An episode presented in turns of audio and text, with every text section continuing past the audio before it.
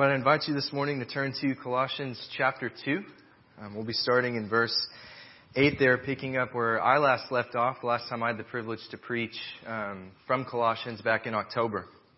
And as you're turning there, just want to remind you of kind of where we've been. We moved past um, chapter 1, which was all about the truth of, of, Christ and all of his glory, his supremacy, and his sufficiency. Um, we saw that he was um, all that we need for life and godliness. He was firstborn over all creation because he has created all creation. He sustains all of it. It all exists for him. He's firstborn over redemption, firstborn over the church um, by virtue of his resurrection from the dead.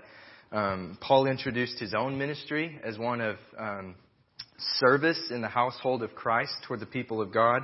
Um, and we moved last time I was in Colossians really from the indicatives, what is true, what is theology, what are the, what are the propositions of the text, to the imperatives, how we should live in light of what is true, what is true about Christ and what is true about ourselves in relation to Christ.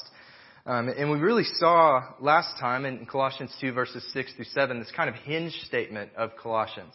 This thing that sits right at the center of the book that connects the indicatives to the imperatives we really saw a kind of great imperative walk in Christ. This is kind of all inclusive.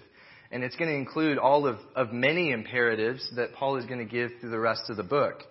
Um, and when we saw that in relation to the statement, as you received Christ, walking in Christ is simply knowing, treasuring, and enjoying Christ in every conceivable situation and area of our lives. And just as receiving Christ is not a matter of human will or human effort, but rather the gracious provision and revelation of God to us. God reveals Christ to us. So is walking in Christ. It's really a manner of walking out what Christ is doing in us, being built up and established in the faith, rooted in Christ. And so this morning we're going to look at, at the next of a series of imperatives that Paul is going to give. And, and really what happens next after this imperative, as you receive Christ, so walk in Him, rooted in the faith, established, built up in Him, just as you were taught, abounding in thanksgiving. What comes next is a, a very long sentence, a very Pauline sentence, um, very run on. It goes from verse 8 to verse 15. So we're not going to cover all of that this morning. Um, Lord willing, we'll get to the end of verse 10. And I've got plenty of notes, so I think that will, that will be more than enough for us. But Paul's imperative here that he gives really concerns how the Colossians are to guard themselves from being persuaded to turn from knowing and treasuring and enjoying Christ to some other form of, of, truth, some other form of knowledge, some other way of approaching life. And he calls this a philosophy. Something that would turn Christ's mind to, or turn the Christian's mind rather to earthly things and make his life before God a matter again of human understanding and human will and human effort. And what Paul is warning us against today in this text is not really philosophy in the sense of like an academic discipline, um, or, or, really just philosophy in the purest sense. From the Greek, the word is philosophia, um, coming from the words phileo, to love, and sophia, wisdom. So literally, the love of wisdom. And a love for wisdom is something all Christians should have. I mean, we're told in the Psalms and Proverbs, the beginning of wisdom is what? The fear of the Lord. Another word which conveys a sense of wisdom here is logos, from which we get the word logic. And a word which is used consistently in the scriptures in reference to both the Word of God as written and the incarnate Word of God, Jesus Christ. And Christians are to be a people of wisdom and a people of logic. There's no legitimate form of Christianity which encourages you not to have wisdom, not to have logic as a Christian, not to use your minds and the reasoning ability that God has given you. And faith itself, true faith is defined by the scriptures, is characterized by knowledge and wisdom and a certainty of what God has revealed, a certainty of what God has promised. So what Paul warns against in our passage today is not a love for biblical wisdom or godly reasoning with the, with the minds the Lord has given us, but rather an unhealthy pursuit of the wrong kind of wisdom. And this is because the search for wisdom, this kind of search for enlightenment or higher consciousness, learning, whatever you want to call it, is not inherent to just Christians. But because we've all been made in the image of God, both believer and unbeliever, we all search for wisdom in some sense. Um, but the starting point for most in their search for wisdom and revelation is not God, but man. Not, not creator, but creation. And because God does not enter the, into the equation, the fear of God is not present in the wisdom and, and philosophies of man. And so in that sense, there can be no neutrality between the wisdom and reasoning and systems of thought that the world gives us and the ways in which Christ has commanded us to think. There's no compromise between the, the wisdom of worldly philosophy and the reasoning of the people of God. Uh, and that's really the sense that Paul intends to convey. In this text, he really gives a simple dichotomy. You have captivity to the world's reasoning, or you have Christ. You have fullness or you have emptiness. You have truth or you have fiction. You can't mix the two. And in our modern age, um, the admonition that Paul gives here, I don't think has lost any relevance at all. If anything, this text is more relevant today than when it was given to the Colossians.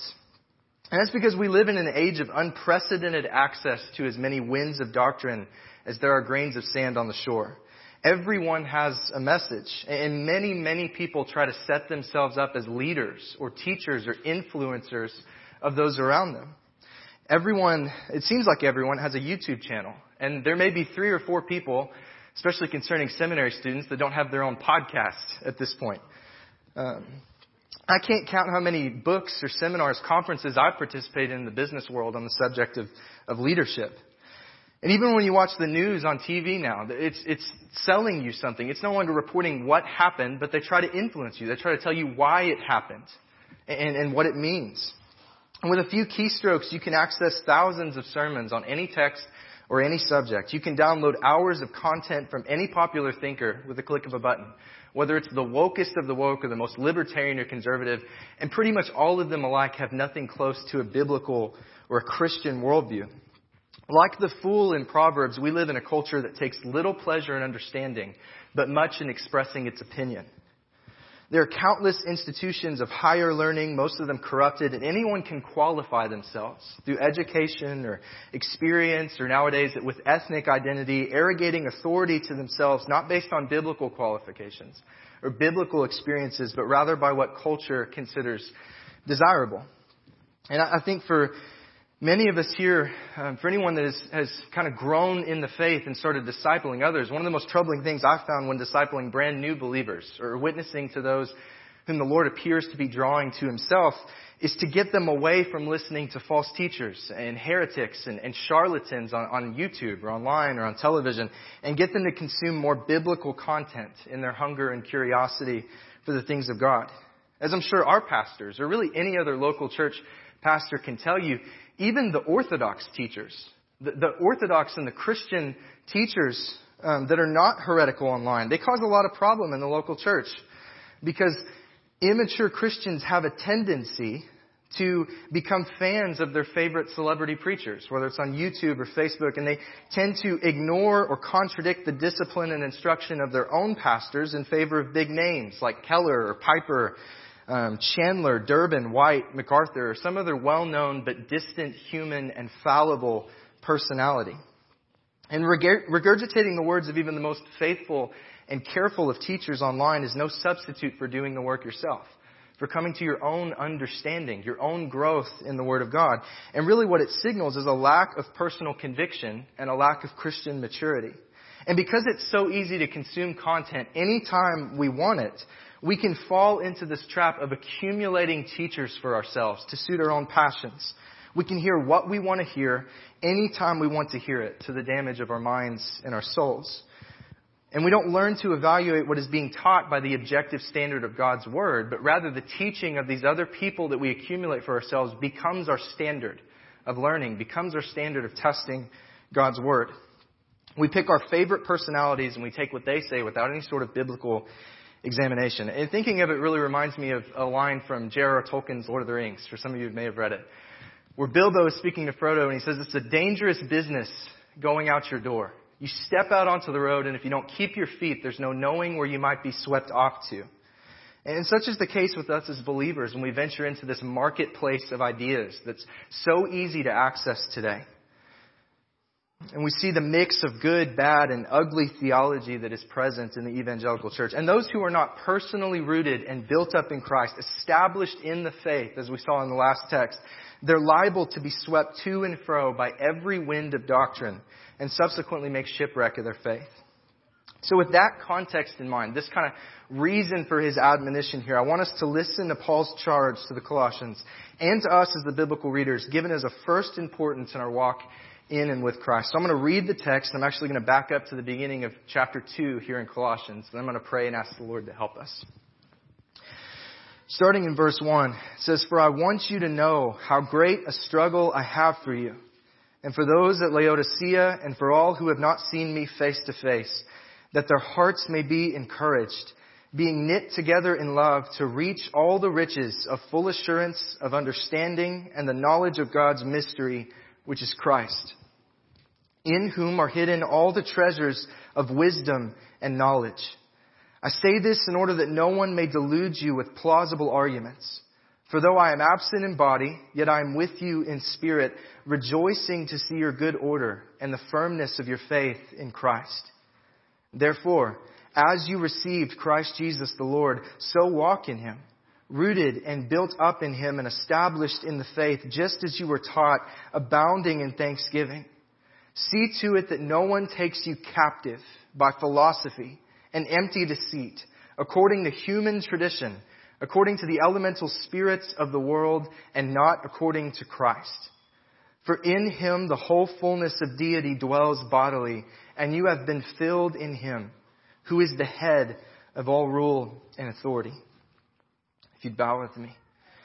Father, I thank you for this time together that we have. I thank you for the gift of your word.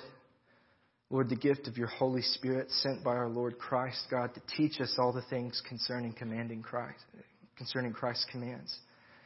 Lord, I pray that your Holy Spirit would guard my mind and my mouth, keep me from error, keep me from pride or self exaltation, Lord. I pray that you would build us up together in love and unity with your word. May we see clearly who Christ is in this passage today. God, open our eyes that we may see wondrous things in your word. Um, submit us to your word. Give us a humility before you, God, that we would obey what you command us to do. Help us to rejoice in what we find here concerning Christ. It's in Jesus' name I pray. Amen. All right, so I firstly, I want us to see here in verse 8, we see firstly the, the imperative of the charge here. And it says, See to it that no one takes you captive by philosophy and empty deceit and the imperative or command Paul gives is simply see to it in one word in the Greek, blepo. Watch carefully.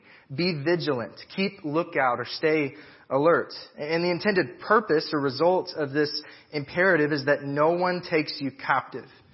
And that word there is pretty unique. It's only here in the New Testament. It's sulagogeo. And it's this kind of invented compound word that gives this sense of robbery, or, or, literally like someone sweeping in, picking you up, and carrying you off as a captive of war. And so the, the language here really kind of paints this vivid picture as if the Colossians are to be on a watchtower, keeping lookout for an invader in the middle of the night.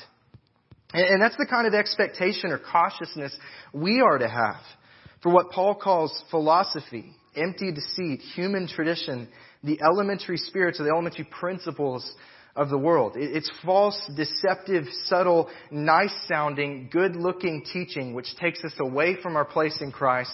False teaching which gets people to believe lies and keeps them away from true salvation, from satisfaction in Christ, true belief, true repentance, or blessing in God. And this kind of what is really a satanic invasion doesn't come loudly. It doesn't come angrily or with pitchforks and a red tail. It comes reasonably and kindly. It appears as an angel of light. It soothes us with words that appeal to our senses or our, our common sense. And the ones who bring it might sound humble or knowledgeable or, or wise. They might sound gentle, gently asking the question, did God really say? Like their father before them in the garden. And compared to the soft touch of these false teachers and their subtle teachings, the bold and clear proclamation of the Word of God, the blinding light and the burning fire of God's holiness seems harsh and extreme. It seems unreasonable by comparison. And the teachers who bring these kinds of philosophies, they're always tactful and they're always eloquent. They, they always seem better educated, more refined, more talented, more intelligent than those who simply take God at His word. These people are always sneaky.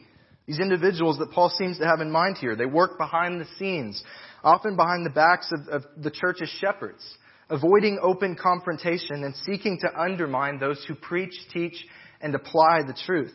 In 2 Corinthians, they're characterized as false apostles, deceitful workmen, disguising themselves as apostles of Christ or servants of righteousness. In Matthew, Jesus calls them false prophets who come to you in sheep's clothing, but inwardly are ravenous wolves. These are the ones in, in 2 Peter who secretly bring in destructive heresies, evil people and impostors in 2 Timothy, fierce wolves who will come among the church, not sparing the flock, and arising even from among the leadership in the church, according to Paul's address to the Ephesian elders in Acts. And they introduce a slippery but gradual slope. And the consciences of those who listen to these people, who accumulate these teachers themselves and emulate them, are more and more seared until they're destroyed. And that's the threat that Paul is really trying to identify here for us in Colossians 2. It's, it's no small threat. It's something that would threaten the very basis of our life in Christ. And it's in understanding the nature of Paul's command to be watchful, we can also observe two important implications of this charge. Firstly, there's the humbling possibility that we might be taken captive. The humbling possibility that we might be taken captive. Time and time again in Scripture, we're warned not only about false teachers, but against following false teaching or deceiving ourselves by imitating these false teachers. The prophet Jeremiah tells us that the heart is deceitful above all things and desperately sick. Who can understand it? Paul gives us repeated warnings. In Romans 16, he says, I appeal to you, brothers, to watch out for those who cause divisions and create obstacles contrary to the doctrine that you have been taught. Avoid them. For such persons do not serve our Lord Christ, but their own appetites. And by smooth talk and flattery, they deceive the hearts of the naive. Paul warns again in 1 Corinthians 3, let no one deceive himself. If anyone among you thinks that he is wise in this age, let him become a fool, that he may become wise. In chapter 6, he says, Or do you not know that the unrighteous will not inherit the kingdom of God? Do not be deceived. Neither the sexually immoral, nor idolaters, nor adulterers, nor men who practice homosexuality, nor thieves, nor the greedy, nor drunkards, nor revilers, nor swindlers will inherit the kingdom of God. In chapter 15, he says again, do not be deceived. Bad company ruins good morals. In 2 Corinthians, he says, But I am afraid that as the serpent deceived Eve by his cunning, your thoughts will be led astray from a sincere and a pure devotion to Christ. In Galatians, he says again, Do not be deceived. God is not mocked. For whatever one sows, that will he also reap. In Ephesians, he says, Let no one deceive you with empty words. For because of these things, the wrath of God comes upon the sons of disobedience. In 2 Thessalonians, he simply says, let no one deceive you in any way. And the fact that all of these warnings, and more than I listed, are in Scripture should tell us that there is a very real, very present danger here for us and for all who profess Christ. And, there's nothing more deceptive than the prideful self-deception we do to ourselves when we think and act as if we are immune to false teaching, if we're immune to these deceitful philosophies. And those who won't acknowledge their weakness in the flesh, their own infirmity, are the most likely to be deceived, the most likely to be led astray, the most likely to fall into sin, because it's pride that comes before the fall. I mean, you as a Christian, you have the internal enemy of your own flesh the external enemy of the world and its sinful systems. And then you have the capital E enemy, Satan, the accuser of the saints and his, and his demons. Ought you not to take those threats seriously, to leave no provision for the flesh, no opportunity for the devil? It's not confidence or strong faith to act like the world, the flesh, and the devil pose no threat to you. Pose no threat to your unguarded mind and conscience. You're not being strong in faith. You're not being confident. You're being foolish. It's the fool who walks into a fight, Proverbs tells us. The fool who runs into danger heedlessly. And it might be stretching the analogy a bit, but I appreciate Tom Ascol's observation concerning um, wolves in sheep's clothing. The very fact that wolves come in sheep's clothing, sheep's skins, implies that the wolves were successful in preying on the sheep somewhere down the line that somewhere sheep were deceived and that they lost their lives. You are not invincible to sin. None of us are. And it's the height of foolishness, not wisdom, to make light of the possibility that you might be led astray. You're not immune to sin of any kind, and it's wrong to presume upon the kindness of God by intentionally putting yourself into any situation where sin and deception is likely. The assumption cannot be that always that we are not in sin that we're not wrong or not deceived. There's, there's really nothing in our flesh, in ourselves, that would inspire that kind of confidence in ourselves. Our, warp, our flesh is warped, our hearts are deceitful, we're corrupted by sin. But there is one who is always true. There is one who is never corrupted, in whom there is no darkness at all, no shadow or variation due to change. And he must be our marker and our standard. If we are to know anything for certain, we must examine ourselves and plead with the Lord to examine us, to seek out any wickedness in us that would make us vulnerable to deceptive teaching. If we're not well acquainted with our own weaknesses, we're not well acquainted with our own sinfulness. And if we're not well acquainted with our own sinfulness, we're not well acquainted with God's grace. This is important for us to know. The very fact that people are able to be deceived, there's a reason why the false teachers are indicted in Scripture, but so are the deceived. Because there is something in them that desires this kind of teaching. Something in them that has a vulnerability or a proclivity to be taken captive. And that, that's why he gives us here this, this kind of humbling truth that we might be taken captive. We must go about the business of killing our sin or it will be killing us. And the same can be said of being, of failing to be vigilant concerning false teaching. So we as Christians must be able to recognize even the most convincing and subtle of counterfeits. To be wise as serpents and harmless as doves. We need to be able to recognize when we, when we are being told what we want to hear in our flesh we're being told what appeals to our, our base sin nature and to take every thought, both our own thoughts and the, and the thoughts being introduced to us, take them captive and hold them up to the Word of Christ to expose the, these works of darkness by the light of God's revelation in Christ. That's really the sense of what Paul is saying here. We must wage our own spiritual warfare against the teachers and the teachings that would take us captive. So we need to understand the humbling possibility that we might be taken captive. And because of that, we have the urgent and sober responsibility to ensure that we are not. To ensure that we're not taken captive. And in order to effectively keep watch, in order to effectively wage spiritual war, we need to be able to recognize our enemy and our enemy's tactics. And the elders and, pa- the elders and pastors of Christ Church, they're given the responsibility of watching the flock generally but here in Colossians, all of us as Christians are given the personal responsibility to watch ourselves. To watch ourselves and to watch the teaching that we consume. Paul gives every Christian that responsibility. And how is that accomplished? Paul tells the Colossians and us as the reader, the first step to escaping and resisting captivity is identifying those who would take you captive. Identifying the tactics that would take you captive. We're not really told much about what, what's kind of classically called this Colossian heresy that Paul's responding to here with his letter. Though it does sound like Paul certainly may have had some individuals in mind. But we are told what this false teaching sounds like and what it does to us. Firstly, here in verse 8, we're told it is philosophy and empty deceit. There's no preposition in the Greek between these two phrases. Really, they're meant to be taken together. So philosophy is kind of the, the first noun, and empty deceit further clarifies what that is. So it's not the academic discipline of philosophy in view here, but rather it's a teaching that's intended to sound philosophical. It's supposed to sound wise, sound right, sound well thought out, and there are reasons behind the thoughts and practices expounded upon which sound godly and wise, but in actuality they are not that way. They claim to be wise. They claim to offer you insight or power over the flesh, to offer you greater maturity in Christ, but ultimately they offer you nothing but emptiness. That's, that's really what Paul is trying to express here. In other places, he's called these myths, speculations, fruitless quarrels, and controversies over the law. Um, you have people that propound irreverent babble, silly speculations, and self-contradictions, causing some to swerve from the true faith and to become fixated on worthless things. And I think you really kind of see this a lot generally in Christian culture. You have, ex, you have people that are experts in very obscure branches of theology. Very obscure things, right? I had one um, guy around my age who's aspiring to ministry tell me, yeah, I've been learning a lot from my mentor. He's been telling me about how the constellations help us interpret the Bible.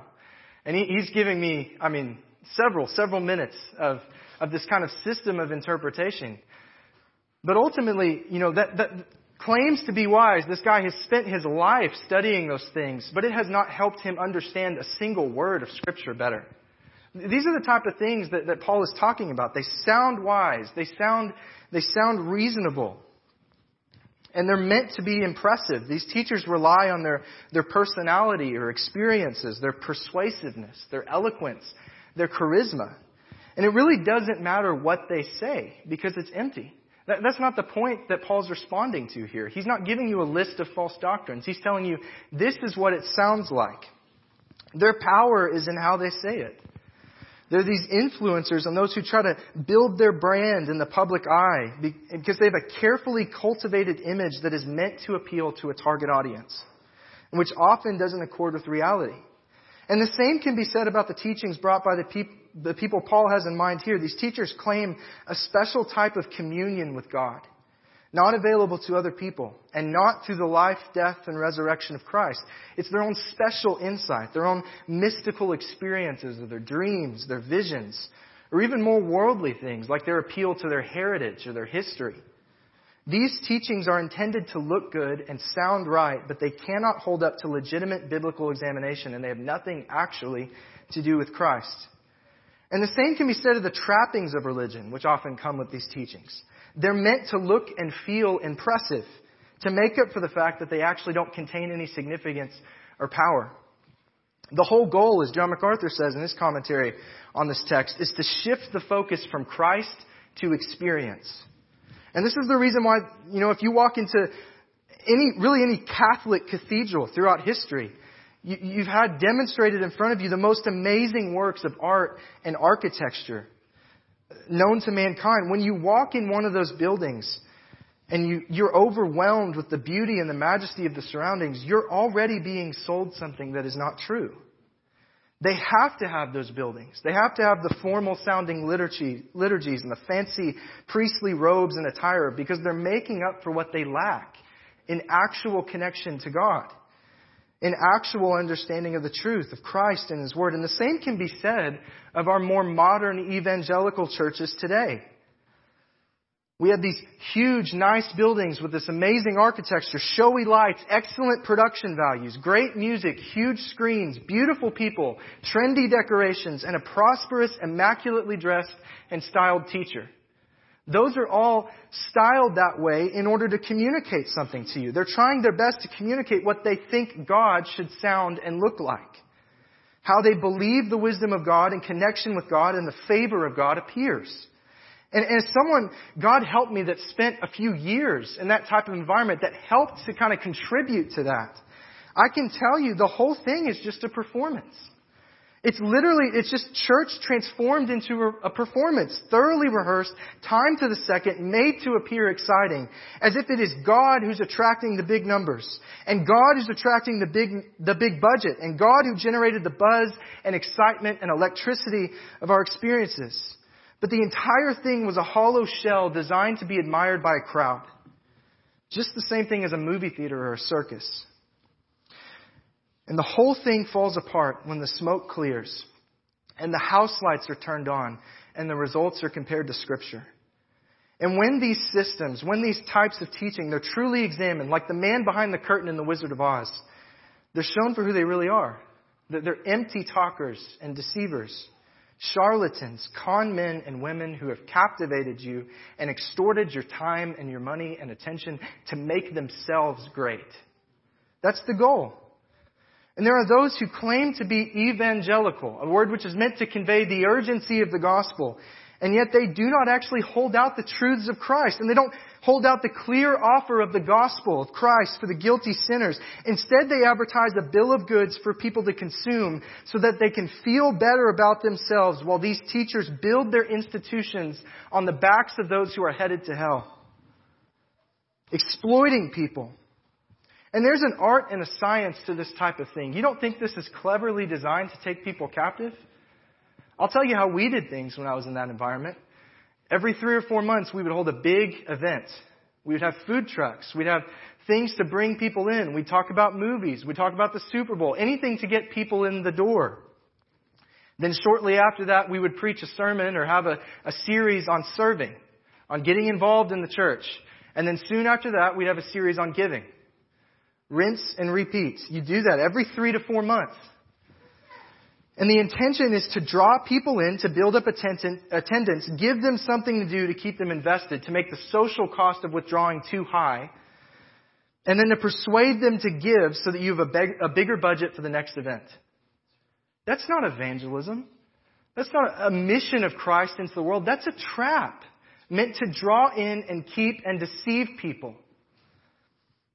It's meant to ensnare people and exploit them so that these teachers can perpetuate their lifestyles and the life and influence of the institution. That's what every cult of man at its fundamental level does. The Church of Jesus Christ is fundamentally the only institution that does not exist for its own sake. It exists for the glory of Christ and the salvation of sinners. That's it. Every other institution, every other cult of man, whether it's the Mormons or the Jehovah Witnesses or the Church of Scientology or the Muslims, exists for the glory and edification and building up of the institution.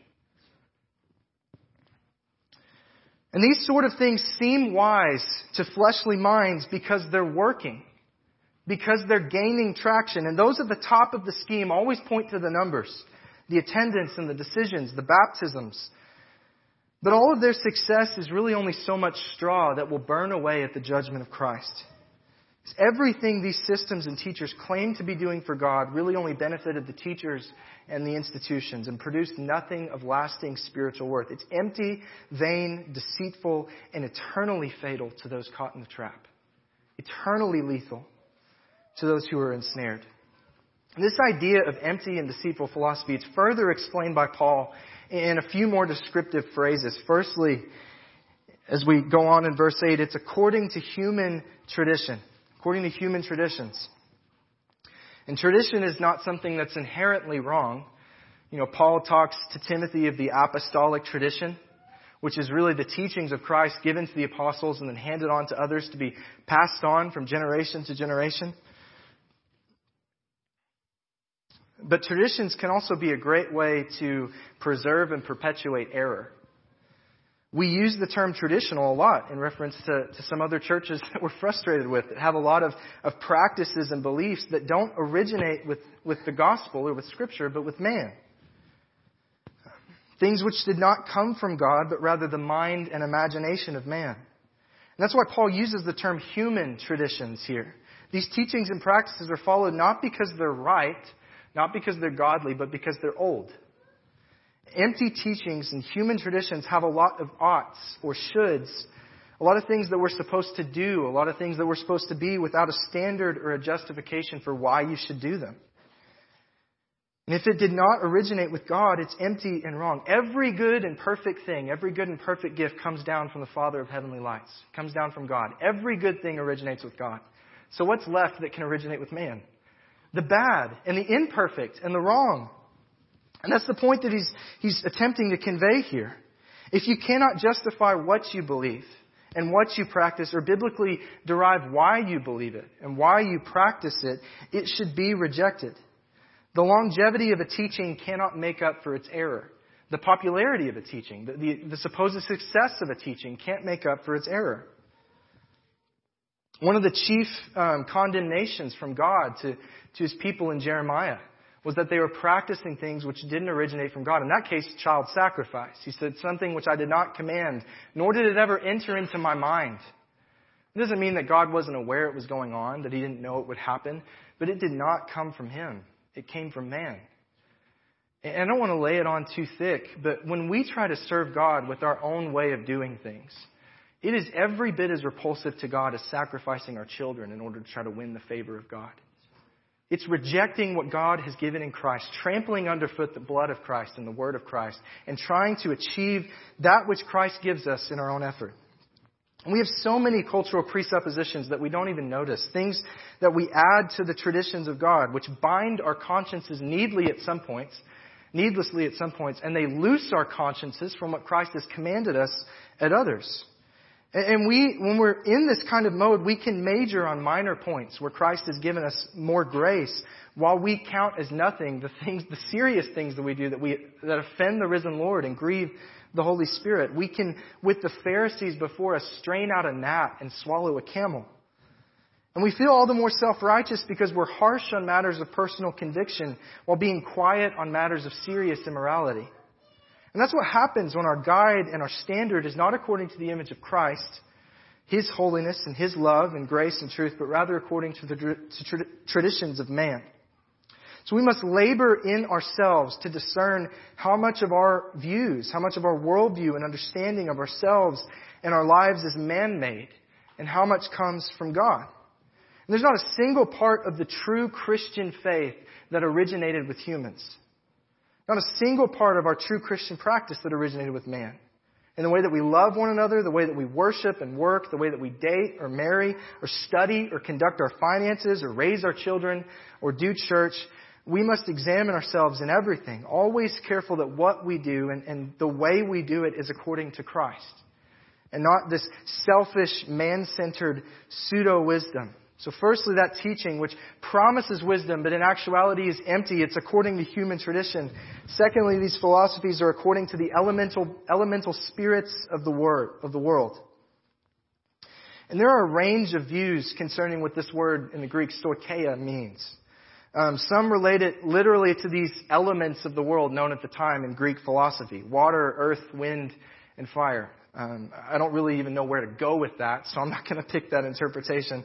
Others relate it primarily to spiritual powers, um, demonic entities or evil spirits that influence false teaching. And ironically, on some sermons that I've listened to recently on this passage, um, they've taken this word, stoicheia, and ended up making this passage all about ranking of angels and levels of demonic powers and, and dominions. And I think that's, that ironically flips the text on its head and makes something in Colossians not about Christ. And if you're interpreting something in Colossians and you don't end with Christ, you can be pretty confident that you've strayed somewhere along the line. And that way of usage is particularly unlikely because that, that word was not used that way until really after Paul's time. So I'm going to move on from that. Uh, others talk about the fundamentals of other worldviews, such as Judaism or, or paganism that produce false teachings, pagan worship, astrology, magical practices. And there may be some merit to a few of these views. But I'm of the opinion that this word for elementary spirits, or rather I think elementary principles is how it's better um, translated, it conveys the, the kind of simple-mindedness, childishness, shallowness of these teachings, the, the earthly mindedness of these teachings. They make it all about the physical, all about man. And they say, do not touch, do not taste. Um, as he says later in Colossians um, 17, think 17. Nope, sorry, verse 20. It says, If with Christ you died to the elemental spirits, the elemental principles of the world, why, as if you were still alive in the world, do you submit to regulations? Do not handle, do not taste, do not touch, referring to things that all perish as they are used, according to human precepts and teachings. These indeed have an appearance of wisdom in promoting self-made religion and asceticism and severity to the body, but they are of no value in stopping the indulgence of the flesh. And really what this, what this kind of reduces Christianity or reduces a worldview about God to is a simple matter of kind of cause and effect. Don't do this thing or do this thing and you'll be blessed. You won't be punished. Do this specific act of worship and it will go well with you. And those who teach these kind of elementary principles, they really tickle sinful ears of man. We like to hear these things. They make people feel better about themselves, feel like they can do something about their own righteousness, puffing up man's pride, satisfying fallen desires, emphasizing principles of human achievement, of moral reform, of self-fulfillment, of self-improvement. This is the kind of pull yourself up by the bootstraps kind of gospel. The kind of self-help, thank the man upstairs for your success kind of gospel. And even on the conservative side, we, we can so easily pick out the, the errors of the kind of leftist side of things, right? We talk about tyrannical governments and critical race theory, but this kind of rampant, man-centered, satanic false gospel is so prevalent in conservative thought today. It's a simple matter of, of cause and effect. Do this thing and you'll be blessed. And if someone is not blessed, you can condemn them because they must have not done the right thing. It's a false gospel that views sin as nothing more than life problems and offers nothing but life hacks in response. It's this kind of soft prosperity gospel that puffs people up with pride when they're blessed by God and causes them to look down on others if they have not received the same blessings in the providence of God. It plays upon valid principles found in Scripture, but it corrupts them and reduces the Bible and all of its wisdom to a set of prudent principles or rules by which you can have a prosperous, happy, healthy life. And really, this kind of, of gospel is the American dream personified. Do these things. Be obedient to God and your marriage will be great. Your kids won't rebel or stray from you. Your bank account will grow and you'll reach financial peace. Your relationships will be conflict free. The world will love you and you'll get that promotion and maybe even you'll retire early so you can spend all that time and money you saved on your hobbies. And you can find really in one form or fashion, this type of message being preached from a thousand pulpits on any given Sunday. This is the kind of preaching that man craves. The kind of teaching that has always been popular from the time of the Colossians until now. These elementary principles are the default frame of thinking for every person. This is the default way that the man, that man tries to interact with God. Just as the Jews tried to pursue a righteousness based on works. Based on works of the law and not according to Christ.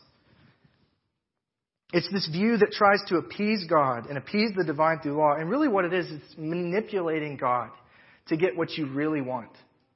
It has nothing to do with the glory of Christ. Nothing to do with the sufficiency and the satisfaction of Christ. It is all about pushing the right buttons on a cosmic vending machine so it can spit out what you really want in life, which is not Christ. And that's fundamentally what every other religion is about. They're empty ways of trying to relate with God, coming from the mind of man. They deceive all who follow them and hold them captive to this type of merit system. They twist the commands of God and the principles of wisdom in the Word of God into simple cause and effect, a legalistic theology of prosperity. And they miss the seriousness of sin and the hopelessness of the human condition apart from God, and they rob the glory of Christ as the all sufficient and all wise Savior. And the gospel does not offer us this. It doesn't offer us a system of atonement, a system of religious appeasement, and neither does it give us a simple set of principles to live by so that we can get on better in the world. And I won't belabor this point, but neither is the gospel a commission to impose the law of God upon a culture an attempt to mandate obedience to the law in order to advance the kingdom of Christ. And that's really a common view in Reformed Christianity, especially today. And all that that really is is a conservative social gospel, which tries to bind unbelievers and make them act like believers without any conversion or transformation in the Holy Spirit. The Great Commission is not the gospel. The Great Commission is not the gospel. We have to get this right. And the Great Commission is not a command to disciple nations or disciple governments into shape through Christian activism. It is a command to proclaim the gospel and then to teach the commands of God to disciples from all nations who are converted by the gospel. The gospel tells us of a Savior who is willing and able to take away our sin, to deliver us from the wrath of God which we deserve, and to reconcile us to God Himself. It's about being saved from our works, about being saved from the penalty of the law, saved from our sin apart from works of the law by the Savior God has provided to us out of His gracious love. And the Bible is so much more than this manual for life. It does contain all that we need for life and godliness. But it is not a manual for life as if it's some sort of standard for behavior and that's it. It's not just about doing or not doing certain things. It's about being and beholding and knowing God in Christ. Beholding His glory and being joined to Him by faith. Being renewed in knowledge by the image of your Creator. That's what the gospel gives us. And if any preacher or teacher offers you wisdom or favor from God, offers you connection to God or spiritual insight, power over sin, hope of life and eternal peace, and does not immediately step out of the way and show you the person and work of Jesus Christ, that person is a thief and a liar and he's trying to sell you something. He's trying to take you captive.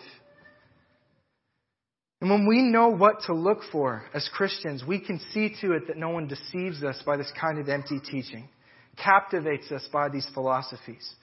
We firstly keep watch for others who bring this kind of teaching, but we secondly keep watch on ourselves because our flesh loves this kind of teaching. And if we do not buffet our body to make it a slave to Christ, if we do not resist our sin to the point of bloodshed, we will fall captive to this type of teaching because it makes us feel great. And it's to bring these points about the emptiness of man made, man centered philosophies home that Paul contrasts them here in verse 9 with the fullness of God in Jesus Christ. His transition phrase at the end of verse 8 not according to Christ. Not according to Christ. What is deceitful and empty and man centered is not according to what is in Christ. And in comparison, when we hold up these philosophies to the image of Christ and all of his glory and supremacy and sufficiency, these philosophies have never looked emptier, and Christ never looks more satisfying. Paul here is really just simply returning to his theme that has gone all through the book of Colossians of the supremacy and sufficiency of Christ. Christ is enough, and these philosophies are found wanting. Paul doesn't offer here his own philosophy, a dueling philosophy, his own source of truth. And that's because truth here is not an ism. It's not just a system of belief. Truth is a person. And that's why Christianity is not a competing cult or an ism or just another philosophy. We don't believe what we believe because of man, but because God has made us to believe it and though Christianity has doctrines, they're living doctrines because they come from and originate in the living, abiding, incarnate Word of Jesus Christ, who is alive. The wisdom of humanity promises much and delivers nothing. No revelation, no meaning, no victory over the flesh, no hope of salvation, and no authority. It promises much but delivers nothing. But Christ has all that those philosophies promise and more. And he doesn't try to sell it to you. He doesn't advertise it. He doesn't wait for people to come to him to get it. He gives of himself freely to those whom he has set his love on before the foundation of the world. He gives this to us freely. He begins the work of making you wise for salvation, and he makes his people complete. And we see this phrase, for in him the fullness of deity dwells bodily. I think if, if you've been listening to this point, I don't think you could call this a Christmas sermon. But there might not be a better sentence in all of Scripture for this time where we celebrate the advent of Christ. Some commentators will look at this phrase and they'll, it, they'll relate it primarily to Paul refuting some form of early Gnostic dualism that makes the physical inherently bad and the spiritual inherently good leading these teachers to put so much weight on the physical, so much weight on, on dietary restrictions or rules about the body, saying do not handle, do not touch, do not taste, binding consciences. And that's likely true. There, there is likely a rebuttal here. Um, all of God's attributes are present in Christ, present in human flesh, so how can the physical be evil? But I, I think Matthew Henry has an even better sense of why Paul is grounding his charge like this. He, he simply notes in verse 17 where it says, These things are a shadow of the things to come, but Christ is the substance. These other teachings chase after the hints of the divine and glimpses of eternal wisdom or knowledge, vapors of understanding, flashes of light, some sort of meaning, but Christ is the real thing. He's the full thing. He's tangible and he's present and he's in human flesh. He's close and accessible. He actually walked this earth. And he's even now in human flesh at the right hand of the Father on high. If you turn with me to Revelation 1, I thought of this as I was reading through this text this week. I love the heavenly vision here of the Son of Man that John, has, starting in verse 12. He says, Then I turned to see the voice that was speaking to me. And on turning, I saw seven golden lampstands, and in the midst of the lampstands, one like a son of man, clothed with a long robe with a golden sash around his chest. The hairs of his head were white, like white wool, like snow. His eyes were like a flame of fire. His feet were like burnished bronze, refined in a furnace, and his voice was like the roar of many waters. In his right hand he held seven stars. From his mouth came a sharp two-edged sword, and his face was like the sun, shining in full strength. This is our risen Lord.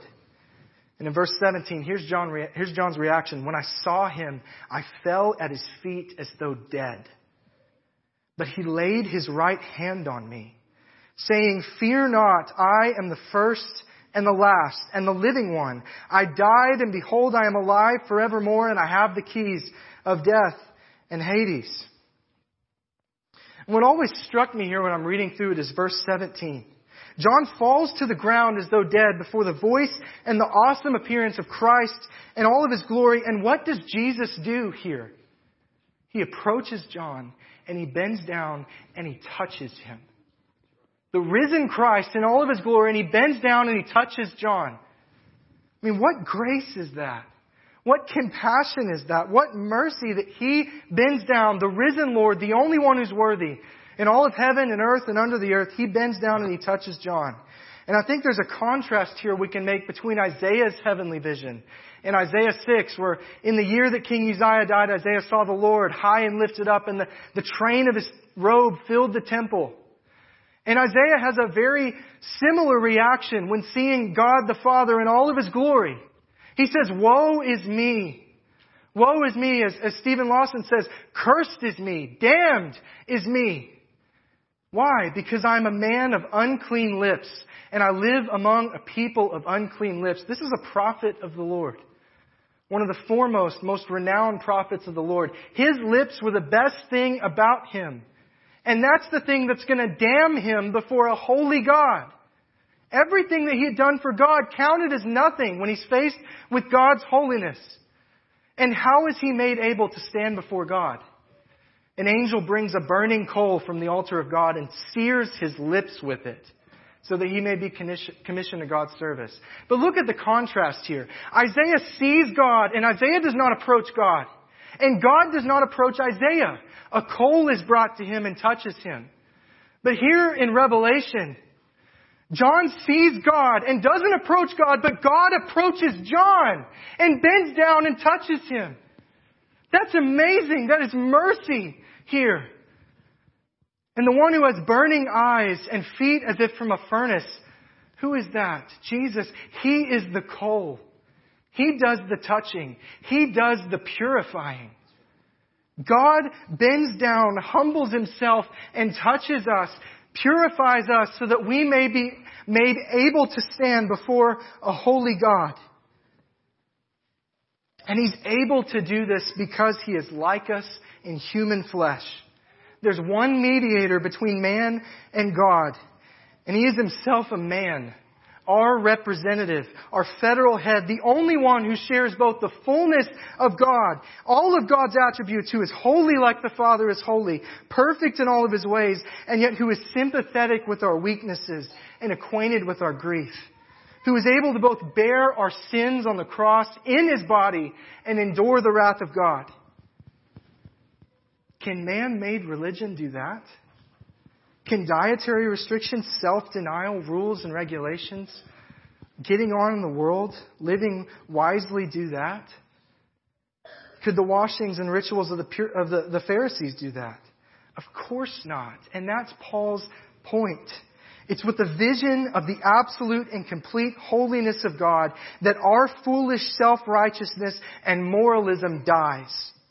Because our wickedness and depravity is exposed and we are confronted with the fact that there is only one thing that can cleanse us and keep us from being swept away in a flood of God's wrath. God's just wrath upon our sin. There's one answer to the great problem of man. What will you do with your sin? And it's Christ in the flesh, the fullness of God in Him who cleanses us from all our unrighteousness. Why would you ever try to add to that? To substitute what Christ possesses for some other form of religion, some other form of righteousness. You can take pride all you want that you don't eat certain foods or you don't drink alcohol or you celebrate or don't celebrate certain days. You don't watch certain movies. You don't say certain words. You go to church so many times a week. You can make yourself out to be wise by keeping up on all sorts of speculations, by reading widely and knowing all the conspiracies and controversies and theological debates, but until your lips are touched by that coal, until Christ raise, lays his right hand upon you and you are joined to him by faith, until you understand what it means to be circumcised in Christ, the circumcision made without hands, Colossians tells us, you know nothing and you will not be able to stand before God on the day of his appearing. Christ is righteous for the unrighteous, not the self-righteous. And God's forgiveness is for the guilty. All man-made religion is about reaching up to God through effort. But Christianity, the true religion, is about God reaching down to man by grace. Christ humbling himself. And it's by that grace that we're filled here in verse 10, and you have been filled in him who is the head of all rule and authority. In the Gospel of John, it says, From his fullness, from Christ's fullness, we have received grace upon grace. It's Christ's word which makes us perfect and complete, lacking in nothing in 2 Timothy. And it's by beholding with unveiled face the image of our Savior, Jesus Christ, in 2 Corinthians 3, that we are transformed from one degree of glory to another. The same Savior and gospel that saves us and delivers us from the wrath to come is the same Savior and gospel that fills us in Christ, that fills us with all the benefits of salvation in Christ. His life of active obedience to God is not just an example for us to follow. It is our righteousness, counted as our righteousness. His death is our death to sin and our forgiveness. His holiness and His wisdom and His grace become ours as we are conformed to the image of Christ by sanctification through His Holy Spirit. His resurrection is the means of our rebirth and the promise of our eternal life. His ascension and reign above all rule and authority is our confidence and our obedience in mission according to His commands and His intercession for us right now at the right hand of God the Father as our great high priest is the source of comfort and conviction and our access to God in prayer. Everything we need, everything we have is in Christ. And we become what we behold. So we see that in 2 Corinthians. As we behold the glory of our Savior, we're transformed from one degree of glory to the next. We take on what we study. And if we study these foolish philosophies, if we become captivated by them, we will become fools, not fit for the kingdom of God or worthy of the gospel. Paul tells us not to be taken captive by these foolish teachings, but rather to be captive to Christ alone. If we look to Christ as the fullness of God, as wisdom from God, we will be made wise as we are made like Christ. Perfect and complete, lacking in nothing. When Christ is your full occupation, when Christ is your sole object of attention, you become wise and you become wary of any teaching or teacher or wind of doctrine that would draw you away from your first love and put you back into bondage. So let us, brothers and sisters, not submit again to a yoke of slavery, as Paul says in Galatians, as if our works can do anything to make us more, anything but make us more guilty before God. Let us enter into Christ where there's rest from our works and favor from God, life and peace for eternity. Repent of your sin and your foolish trusting in yourself, your foolish trusting in the systems and teachings of man to be made right before God. Turn to the truth. There's never enough you can do by these other systems. That's the captivity. Is it doesn't end. You have to keep rowing and rowing and rowing and you have not gotten anywhere.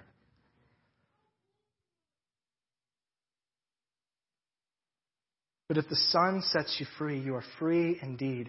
I know that I have the favor of God. That's kind of an amazing statement. It might seem arrogant to a lot of people. I know that I have the favor of God. And I know that because it does not depend on what I did. It does not depend on what I do. It depends on who Christ is, what He did, and He does. That's the only way that we can know that we have God's favor. So see to it, brothers and sisters, that no one takes you captive by philosophies and empty deceit according to human tradition, according to the elementary principles of the world, and not according to Christ. For it is in Christ, Jesus Himself alone, that all the fullness of God dwells bodily, and we are filled in Him, who is the head of all rule and authority. Let's pray. Father, I thank you for the blessing of your word. Lord, I cannot thank you enough for the blessing of Christ. May he become real to us and true to us, satisfying to us this morning. May we turn from our pride, that subtle pride, that sin which so easily entangles us, God, and with new desperation cast ourselves upon your mercy and on your grace. Lord, you are a wise God and a faithful God and a good God. Lord, the fact that Jesus is king without Jesus as our Savior is, is a condemnation for us. But praise you, Lord, that He is our Savior, that you have given us in Him all the spiritual blessings of the heavenly places. It's in Jesus' name I pray. Amen.